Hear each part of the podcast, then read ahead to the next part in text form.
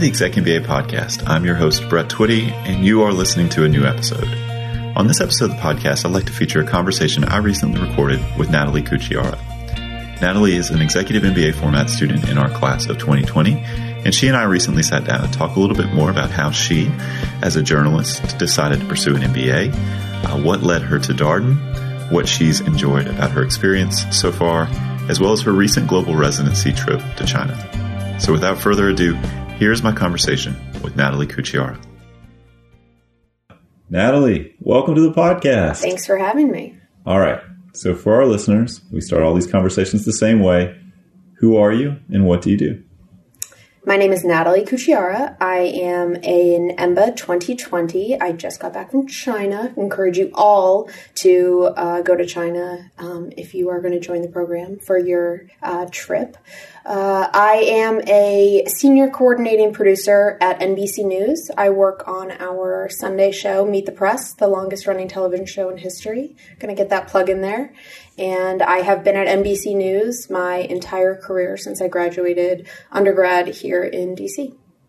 So, um, how long did you think about you know pursuing an MBA? Was it a thought that occurred to you close to the time of applying? Had it always been a goal of yours? It had always been a goal of mine because my father and my mother both never went to college and both had their own small businesses. My dad owns a company in Boston, Massachusetts that manufactures ricotta and mozzarella. It's a company that my grandfather started when he immigrated from Sicily. And my mother owned a travel agency when I was younger and before I was born. And that was a business that had been her father's. Um, that she then took over. And to see what they were able to do with um, with their businesses that they were able to make that all happen without even having an undergrad degree, let alone a graduate degree. I always thought, well, hmm, maybe I can do something with their businesses or with my own business one day or within whatever um, career I wanted to pursue with with an MBA. And then after going to college and studying political communication, and then ending up at a major broadcast network, uh, I've been able to see things that I would want to see changed within the company and within the industry. And I'm interested in seeing how I can transfer my skills in my career and everything that I'm learning and all the networking I'm doing here at Darden into uh, into a career going forward. So, uh, how did you get interested in Darden, or how did you end up at Darden? So, uh, one of my mentors at work is actually, he just graduated from the program, Tony Capra. He was an EMBA 2018, and he would not stop talking about the program at work. And then when I started doing a little bit of my own research, I realized that Darden was really the place for me. It's extremely convenient. All the people that I met were um, both the faculty and the um, students at the time, and the prospective students were incredible, and I knew it was a community that I wanted to be a part of.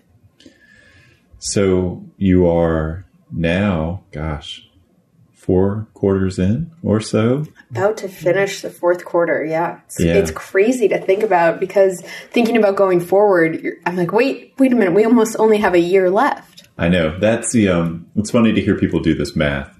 Are you, uh, 40% of the way done? Are you, you know, almost halfway done? It's a question half full, half empty sort of thing. Oh gosh, when you say it like that, it really does seem like, I mean, it's, it seems like 40%, 40% is a scary number because I definitely think part of me and then when I'm in a in the middle of an exam I probably will say differently. I definitely want it to be more like I still have, you know, 60% of the program to go. But um, yeah, okay, 40%, 40% down, 60 to go. I, I, I felt, I feel right now more like I'm only 20 in mm-hmm. and still have 80 to go. Well, the, the reality is the program moves very quickly. I think this is one of the things that we talk with prospective students about a lot. And I'm interested in your thoughts on this. How quickly you move from one thing to the next thing, and you're constantly getting new classes. Every couple of months, you get new classes. So you mentioned you just went to China um, that's your your global residency. Do you plan to do a second global residency? Are you going to try to do a second global residency? Uh, right now, we're in the midst of bidding for electives for Q9 and Q10, and one of I am bidding on an elective to go abroad again. I don't think I'll be able to get the time off for to be able to do one of the um, global residencies that are left, but one of the, um, you know, either the India trip that's still left for the 2020 years or the European trip. Um, and that's just because the timing doesn't really work out. But um, there are four other trips that we're hoping to do in Q9 or Q10, and I'm definitely bidding um, to go on one of those because the experience going abroad with Darden was incredible. Um, to be able to see China and to do it and through the lens of um, of our classes and our economics professor uh, Dennis Yang taking us um, you know he's a he's a native um, he's from beijing. To be able to learn from him both in the classroom and outside the classroom was incredible. And then to be with our operations per professor uh, Raul Chao and to be at these businesses outside of shanghai to go to gm and to go to santoni which is a circular knitting manufacturing um, company it was just incredible it was an incredible experience yeah, so for those of you who may be wondering, uh, there's many ways you can go abroad in our program, right? So uh, all students have a global experience. If you're an executive MBA format student, you do one global residency with the option to potentially do a second one. There's a few caveats. We'll talk about that. Um, and then global executive MBA format students go on all four global residencies. Currently, we go to Brazil, China, Western Europe, and India. So Natalie just went went to China. If you're an executive MBA format student, the second global residency is space permitting. Um, so we also have global electives uh, that are called Darden Worldwide courses. We offer those uh, specifically for executive format students. Uh, what's the slate of Darden Worldwide courses that's being discussed? So there's another trip to China being discussed, Japan, which I actually did a pit stop um, in on my way back from China, which I would highly encourage anyone to, to go to Japan, but also Uganda and Cuba. And I'm most interested in trying to go to Cuba. That is always a popular one. We've gone to Cuba now for a few years, and the students um, just talk about it's amazing a little bit back in time you know obviously everybody talks about the cars that, that you see there um, yeah i think that the the opportunities for business there and, and, the lack of opportunities for business there will be um, incredibly uh, interesting to see you know with with the darden with the darden with my classmates and, and the professors so let's talk a little bit about how you ended up in China. So was it really schedule that drove your decision initially, or was it you just had an interest in in China? So I wanted to go to China, hands down. And then it was just luck and fate that it was the best timing for me as well. Um, in my job, uh, the political cycle and the political the schedule of presidential um, elections kind of dictates everything that I do. So it was um, Brazil was right during uh, the election, the midterm elections, and then ramping up to the presidential election, there will be um, there will just be a ton of things that will be having to be done during India for me and during Europe. So I really wanted to go to China. I was super excited that that the timing worked out. And the reason why I wanted to go to China is I felt like it was one of those trips that I probably wouldn't have done on my own.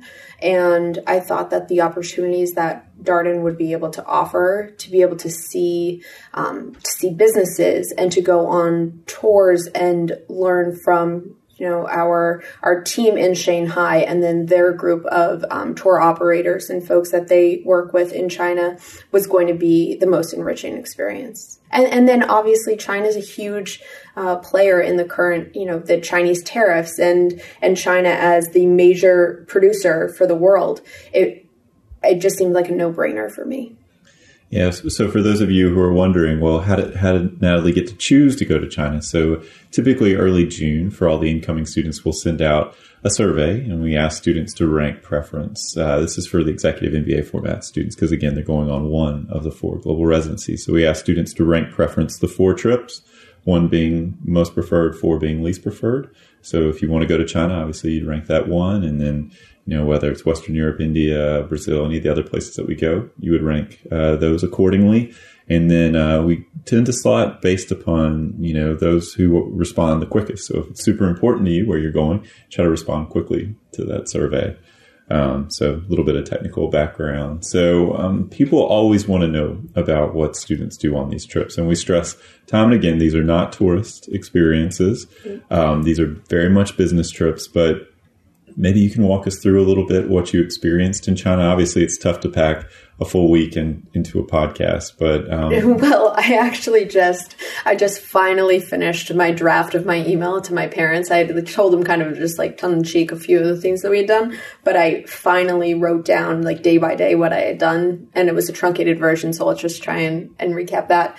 Um, so we visited uh, in China, we visited Shanghai and Beijing. We started in Shanghai, which is like the New York. There are just skyscrapers everywhere. The vast sheer amount of you know tall buildings that you see is incredible, um, and, and, you just really see that China's um, growth. So we did.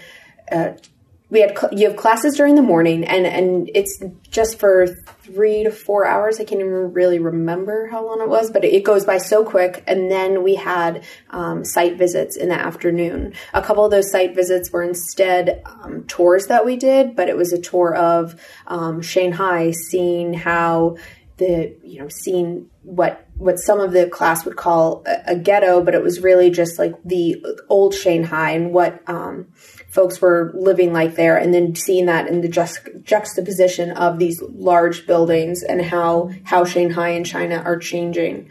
Um, and we went to see GM and we saw um, we saw cars being made on the factory floor, which was incredible. And then we went to another company, Santoni, as I mentioned earlier. We visited the Olympic Committee in Beijing, um, leading up to the 2022 uh, Beijing Olympics, which uh, Beijing will be will have the Winter Olympics, and it will be the first city ever to have both a summer and a winter Olympics. And seeing how they're able to kind of repurpose some of the stadiums for the Winter Olympics was very interesting in seeing how they're they're repurposing an entire old steel factory. Just that was kind of um, it was just such an emblem of what China was, and to see how they're trying to be green and sustainable and and recycle and repurpose um, was incredible. And then you know we had a lot of fun. Uh, we took you know, we had some dinners together. The best night is definitely the day we all went to the Great Wall. We have class in the morning, then we all get on a bus from Beijing. We go to the, we went to the Great Wall, and we were able to explore it, and and that was just fascinating. And then we were able to have dinner in a village with one with this American man who had married this Chinese woman decided they wanted to retire to this little village right near the Great Wall of China and build this company. Um, they are it's they're they're in hospitality and they do retreats and have a hotel, but they've essentially employed the entire town. So that was incredibly interesting and and just such a unique experience to have um, with with my classmates. So we always talk about how the cases that you're reading in the classes that you're taking align with what you're doing while you're in mm-hmm. in that particular country. Um, can you talk a little bit more about about some of that and how perhaps some of these factory or company visits helped sure. you sort of better understand operations or economics? Sure. So operations and economics for going to China were the perfect two classes to have. Um, economics because you are learning how the Chinese um, economy is currently operating, where it is in the world right now, um, and how how different it is than ours. And you're seeing it. Uh, you're seeing the you know their incredible GDP and how they're um, building these these massive cities. And I think one of the most of my classmates would agree one of the times that we saw it um, the most prominently was when we were on the train from Beijing to from excuse me Shanghai to Beijing, and you just saw these just like villages, villages, villages, and then bam, a, you know a huge city, and you'd never even heard of the city before, and you looked it up, and you're like, oh, there's you know tens of millions of people there, um, and and that was just kind of incredible. Also to to learn about um, how urbanization is changing, you know, the economic economics of uh, of China, and then in operations to be able to see how um, both at GM and then at Santoni. Santoni, um, this company that I spoke of earlier, that was this um, circular knitting machines. Like think if you have like Lululemon pants or like Nike, the new Nikes, I forget what they are, but they basically have no seams on them, the shoes. That's what these machines that are made um, at this company do. And to see how Santoni essentially took uh, so many of their suppliers built out warehouses on their um, on their property and essentially have their suppliers right there to be able to um, kind of controlled lead time and, and, to manage their operations. That that was pretty incredible. And then just GM, just their um, the I wish that we could have taken pictures at the GM factory because it was just insane to see cars literally being made and it was all automated. And um, to see the amount of automation versus um, factory workers was with just another part of operations that you know I, walked around um, GM actually with Professor Chao and it was great to be able to have his tidbits and his thoughts as we were going through and to be able to to bounce my thoughts and ideas and everything I was seeing off of him. Were you surprised by the amount of automation? Yes. Yes.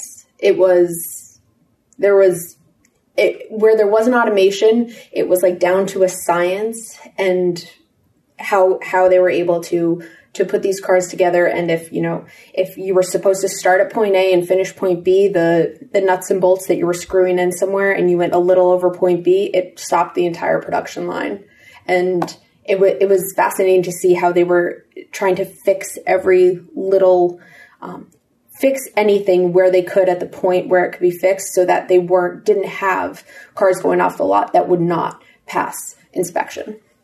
Wow.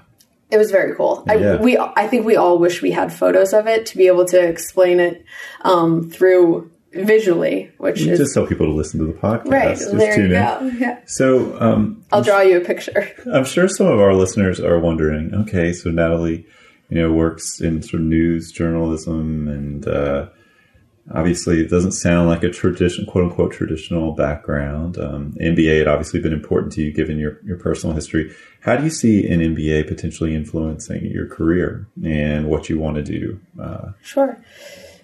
I feel as if in um, the you know, I'm in a strictly editorial role where I am working on what is how we are going to produce television and get our show on the air, um, and what we are going to cover and how we are going to cover it. At the other end of the spectrum, we are a huge media conglomerate. You know, NBC is owned by Comcast, and th- I feel like there are so many decisions that are obviously makes sense in a way, but I don't understand how they're being made or how how we are connecting with with our sales and development and, and business side of of things. So when a couple years ago when I started to work more closely with some folks in sales and marketing, I got really interested in seeing how they worked and felt like they didn't talk to our side enough um, and, and, we could just make smarter decisions and be more strategic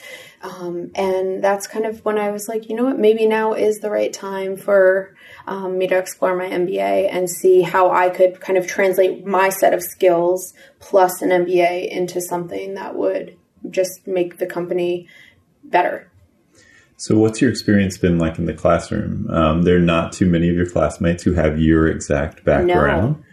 Um, we always stress that that is a, a, strength for folks, right? You bring a really unique perspective, but I'm curious to hear how sure. how your classmates have influenced your thinking, uh, how you've influenced their thinking. Well, at the beginning, it was daunting. I'm just going to put it out there for anyone who doesn't have a quant back background. Do not if you're feeling like what am i doing here the first couple classes do do not fear because there are also other there are also um, qualitative classes you know soft skills classes per se that you will excel in compare and learn and be able to teach your um, your classmates so much about. And a good example was like this past quarter we had management communication and we had one day in particular where we were talking about crisis communication and how how to deal with um, you know a, a, tweet or something that just blows up in your face and then how as a company you're able to deal with it and then deal with um, with media and and get your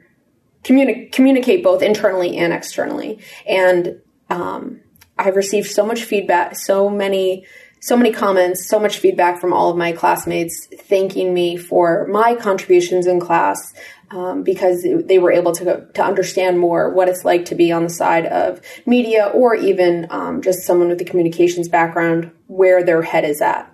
Um, so that was, you know, that made me think like, all right, so when I'm feeling like I have no idea what's going on in, um, you know, in some of these other classes, uh, I definitely have something to contribute, and and we all do. I think that that's been one of the most enriching things about the experience at Darden is that in the classroom, you learn something from every single one of your classmates, whether it's in the classroom, whether it's outside the classroom, something they're doing, they want to bounce an idea off you, you want to bounce an idea off them.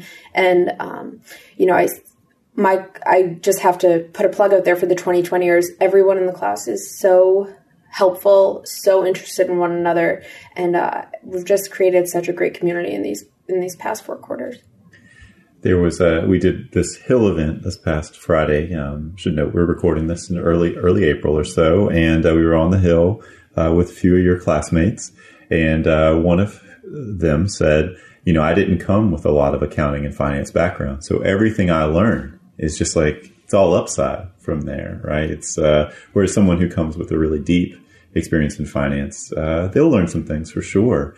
Um, but there is this sort of potential um, that the student noted that you just have the opportunity to really sort of flesh out, you know, so many so many things and so many subject areas you may not have been previously exposed to. Yeah, definitely. And I think that one of the one of the things that I think that I am doing differently is I'm even reading the newspaper differently or reading reading news or watching news differently. If I'm watching CNBC or if I'm reading the Wall Street Journal, I have I understand so much more now than I did before flip side of that, I think, is that there are a lot of my colleagues that are reading or or listening to things or having experiences at work where they didn't really know how to tackle. Maybe it was more of a management um, problem or issue that they were having. That now in some of the classes, they're really they're really being able to apply the skills that we learn um, on a daily basis in real time.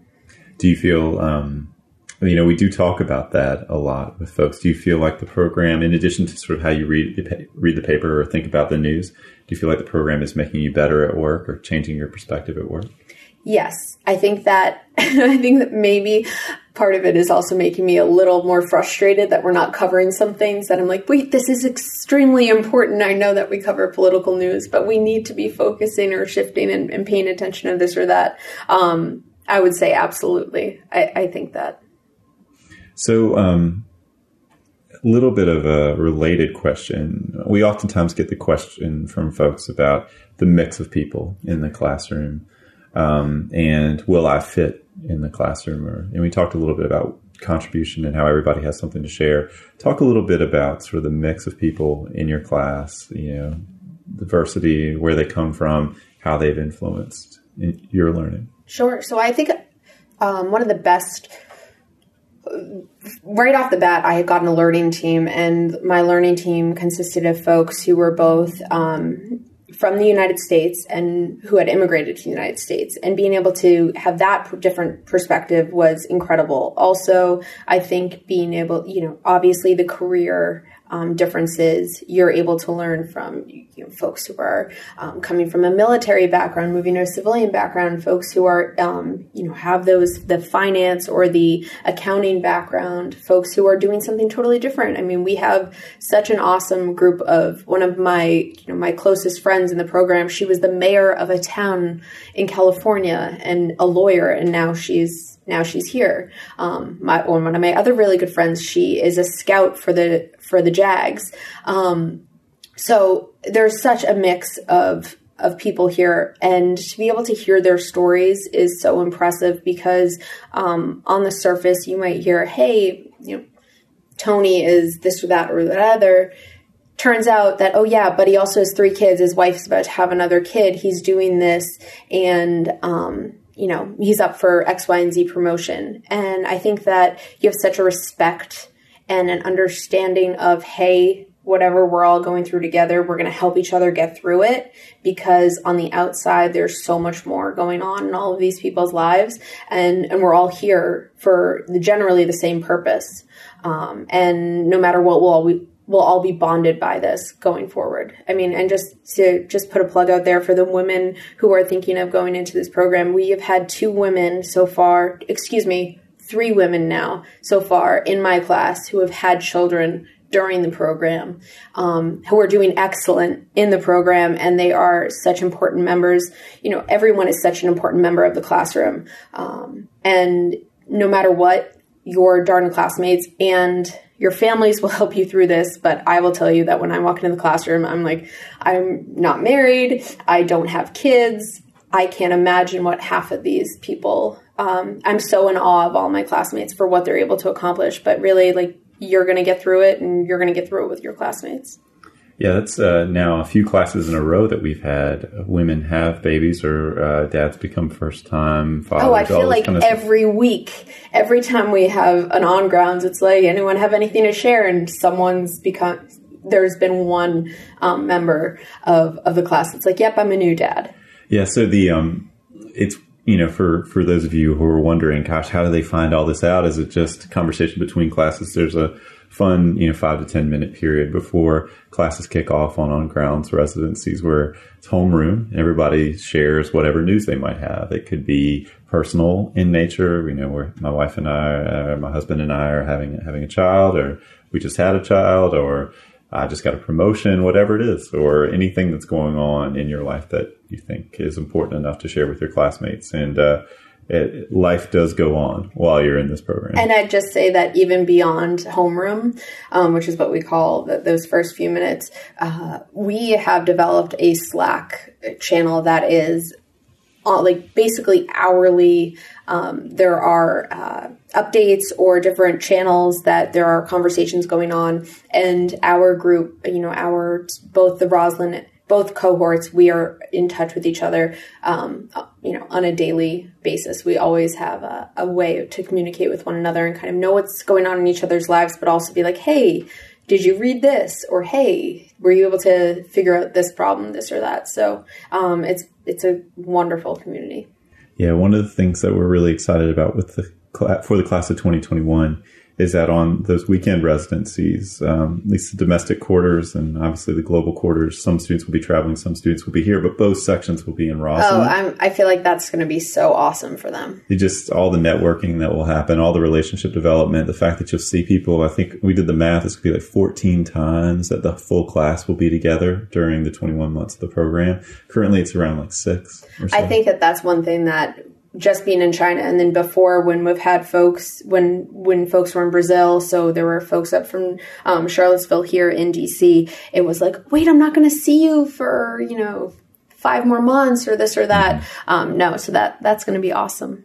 So um, obviously you know, we noted you are either 40% done done or you have 60% to go at the at the outset. So um, but what what advice? I mean you've now been through a couple domestic quarters, you're working your way through your second global quarter here.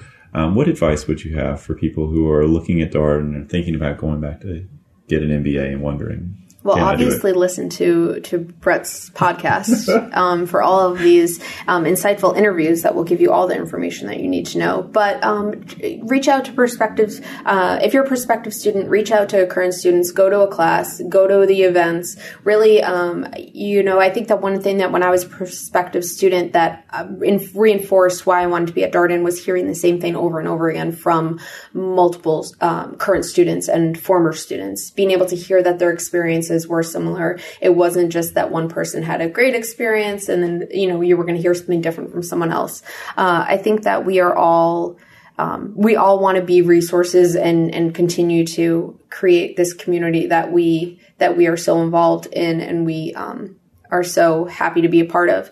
Um, I also would say that if you, um, if you get in and if you want to uh, want to join the community here at Darden, make sure that you understand the importance of your learning team once you become a student. Learning teams are your lifeline. They are the people that will be there to have your back when you have had, you know, three trips in one week for work and you are trying to get ready for on grounds and you haven't read half of um, half of the work that you're supposed to do um, you know and also believe that it does the workload does get a little better um, because I remember that I, it was daunting for me at first, and I know it was for some of my for some of my classmates. But um, you're you're all in it together, and you're going to get through it together. Yeah, you get better at school, Yes, right? for sure. And you, I mean, case method's hard. You don't know what's important when you first start reading these cases. But I, the idea is that the class creates a feedback loop for you. Yep. What should you be paying attention to? And then when you're in class, I think that one of the things that I I learned and a lot of other um, my classmates learned was, you know, people want to hear your opinion and people want to hear what you have to say and people want you to ask that question because if I'm lost in class and I don't understand something, I'm not the only one. Um, and if I have something to say that's unique and could be different or bring, you know, make make everyone in the class kind of think a little harder about like well what if it was from this perspective or that perspective ask the questions um, because your classmates will thank you for it um, thank you for it after they after you do it Yeah, we talk a lot about how important uh, class participation is at Darden. Obviously, you know, it's a significant chunk of your grade. Um, but participation doesn't necessarily always mean, you know, making a comment. It could be just asking a question, um, contributing. mostly and most sometimes the most insightful are asking a question or being able to put the class the classroom you know pause the classroom for a second to be able to make sure that everyone's kind of caught up or to ask why it's why it's not x why it's y um, and, and you might end up learn you usually do learn up learn more from that question being asked than you would without it being asked yeah, that's kind of what the whole learning experience is about. Is just how to ask really great questions that kind of get to the heart of what's going on in a particular issue. yeah for sure Well, Natalie, thank you so much for coming on the podcast. It's been a thank you it's been great thanks so much And that was my conversation with Natalie Cucchiara, an EMBA format student in our class of 2020. As always, if you have any comments, suggestions, requests, anything you'd like for us to cover here on the Exec MBA podcast, we're all ears. We can be reached at exec, that's E-X-E-C, MBA at darden.virginia.edu. Until next time, thanks for listening.